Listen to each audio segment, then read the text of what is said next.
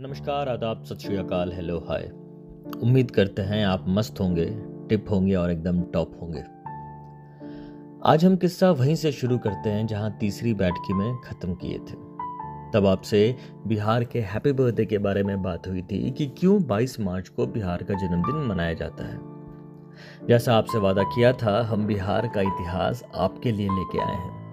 क्योंकि सिर्फ़ जय बिहार कहना काफ़ी नहीं है। हमें यह जानना भी चाहिए कि हमारी जय जयकार क्यों हो। और हाँ सुनने में थोड़ा अजीब लगेगा, मगर 22 मार्च को बिहार का जन्मदिन ज़रूर है, मगर बिहार का जन्म तो सदियों पहले हो चुका था। The word Bihar has originated from viharas जो कि बौद्ध भिक्षुओं का घर होता था। बिहार का रिश्ता महाभारत से भी है, फिर चाहे वो राजा जरासंध हो या फिर अंगराज कर्ण और रामायण से भी है, क्योंकि सीता मैया विदेहा साम्राज्य यानी कि मिथिलांचल की ही राजकुमारी थी। ये वही विदेहा किंगडम है जो बाद में जाके वज्जी संघ बना, जिसकी राजधानी वैशाली थी।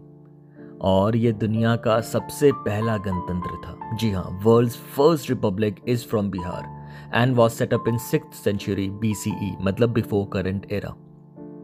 हालाँकि तब इस क्षेत्र में लिच्छवी वंश का राज था, मगर आसपास के सभी छोटे बड़े राज्यों को मिला के एक असेंबली बनी थी, जिसमें तकरीबन सतहत्तर सौ यानी सात हज़ार सात सौ जन प्रतिनिधि थे।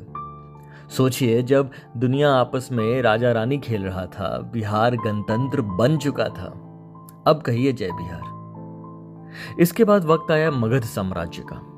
राजा बिंबिसार और उनके पुत्र अजातशत्रु ने इस साम्राज्य की सरहदों को भारतवर्ष के चारों दिशाओं में सूरज की फैलती किरणों की तरह फैला दिया।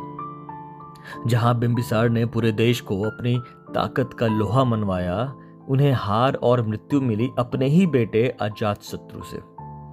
कुछ ऐतिहासिक साक्ष्य बताते हैं कि अजात शत्रु के बेटे उदयभद्र के काल में उनकी राजधानी पाटलिपुत्रा, यानी कि आज का पटना दुनिया का, जी हाँ दुनिया का सबसे बड़ा शहर बन गया था और शक्तिशाली भी। मगर एक बात जो मगध वंश में बेहद सामान्य रही, वो थी पुत्र के हाथों पिता की हत्या। जो भी अगला राजा बना, उसके माथे पे चंदन का तिलक नहीं, बल्कि अपने पिता का रक्त लगा। तकरीबन 424 बीसी यानी 424 बिफोर करंट एरा में मगध साम्राज्य का अंत हो गया और फिर दौर आया नंद वंश का। Nand Empire during the tenure of Mahapadma Nanda actually stretched from Burma in east to Balochistan in west to even Karnataka and south of Deccan. अब कहिए जय बिहार 321 बीसीई यानी फिर से बता दे बिफोर करंट एरा में उदय होता है सूरज और चाँद के अलौकिक जोड़ी का जिन्होंने मौर्य काल की नींव रखी जी हाँ हम बात कर रहे हैं चंद्रगुप्त मौर्य और अर्थशास्त्र और कूटनीति के जनक कहे जाने वाले चाणक्य की लगभग डेढ़ सौ साल तक इन्होंने शक्ति, प्रभाव, वैभव और राजनीति का ऐसा आसमान बनाया, जिसे सिर्फ़ देखा जा सकता था, लेकिन उस तक पहुँच पाना असंभव था।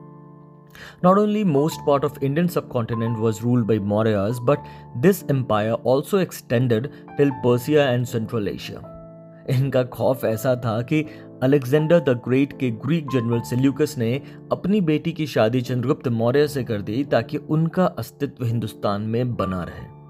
ऐसे बाहुबली थे हमारे बिहार के चंद्रगुप्त मौर्य और चाणक्य। अब कहिए जनाब, जय बिहार। मगर जहाँ दूर दूर तक मौर्य वंश का डंका बजा हुआ था, बाजू के कलिंगा को वो छू भी नहीं पाए थे। फिर पिक्चर में एंट्री होती है चंद्रगुप्त मौर्य के पोते और बिंदुसार के बेटे सम्राट अशोक की। जी हाँ ये वही अशोक हैं जिन्होंने अपने निन्यानवे भाइयों को मार के पटना के अगम कुआ में फेंक दिया था। इन्होंने दल बल के साथ चढ़ाई कर दी कलिंगा के ऊपर और फिर रक्त और मौत का ऐसा तांडव हुआ, जिसे आज भी भारतवर्ष दुख और मातम की परछाइयों में देखता है। और शायद यही रक्तपात कारण बना अशोक के हृदय परिवर्तन का। कलिंगा युद्ध के बाद ही उन्होंने बौद्ध धर्म अपना लिया और फिर शांति और अहिंसा का प्रचार करने में अपनी पूरी ज़िंदगी बिता दी। अशोक काल में सारनाथ में बना अशोक स्तंभ ही आज हमारा राष्ट्रीय चिन्ह मतलब कि नेशनल एम्बलम है। मगध के रास्ते हिंदुस्तान पे राज करने वाले अगले वंश बने गुप्त। सुनने वाले सभी गुप्ता भाई लोग खुश हो जाएँ क्योंकि गुप्त साम्राज्य ने भारत के एक बड़े हिस्से पे तकरीबन 300 साल तक राज किया। Srigupta is known as founder of this clan और इसी राजवंश के समुद्र गुप्ता को नेपोलियन ऑफ़ इंडिया भी कहते हैं। गुप्त काल को हिंदुस्तान का स्वर्णिम युग माना जाता है। Because of its prosperity and excellence in science economics art literature and astronomy Shakespeare of India Kalidas और all time greatest mathematician Aryabhatta भी गुप्त काल में ही थे। और इस साम्राज्य की राजधानी भी पाटलिपुत्र मतलब आज का आपका पटना ही था। अब तो जय विहार कहना बनता है, बॉस। क्यों? गुप्त काल के बाद आए पाला राजवंश, जो बौद्ध धर्म के अनुयायी थे। Gopala the first ruler of this dynasty came in power in 750 CE मतलब कि 750 current era by a democratic election Vaishali के गणतंत्र के बाद एशिया में किया जाने वाला शायद ये पहला चुनाव था। पाला वंश के सूर्य का अस्त बारहवीं शताब्दी में सेन राजवंश के हाथों हुआ और शायद ये हिंदुस्तान का आखिरी साम्राज्य था जिसकी राजधानी पाटलिपुत्र थी। तो गर्व हो रहा है अब? गर्व हो रहा है अब खुद के बिहारी होने पे? भाई साहब, सिर्फ़ जय बिहार कहने से बिहार की जय नहीं हुई है। हमारे इतिहास ने हमें यह सौभाग्य दिया है कि हम छप्पन इंच के सीने के साथ जय बिहार कह सके। बारहवीं शताब्दी तक का ये जो विशाल इतिहास है, बिहार का और मगध का और मिथिला का, इसको एक छोटे से डिबिया में पैक करके आपको सौंप दिया है।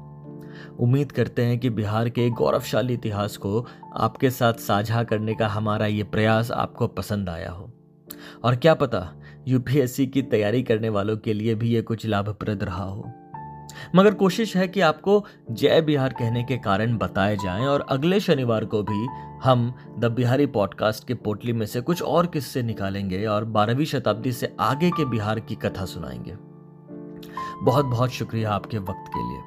बिहार वाइब्स के साथ ऐसे ही जुड़े रहिए और जोड़ते चलिए। And we will meet again next week same day same time the Bihari podcast की टीम और मेरे यानी मनित भास्कर के तरफ़ से सभी अग्रजों को प्रणाम और अनुजों को ढेर सारा प्यार। खुश रहिए, खुश रखिए और कोरोना से बचने के लिए सोशल डिस्टेंसिंग फॉलो करते रहिए। जय हिंद, जय बिहार।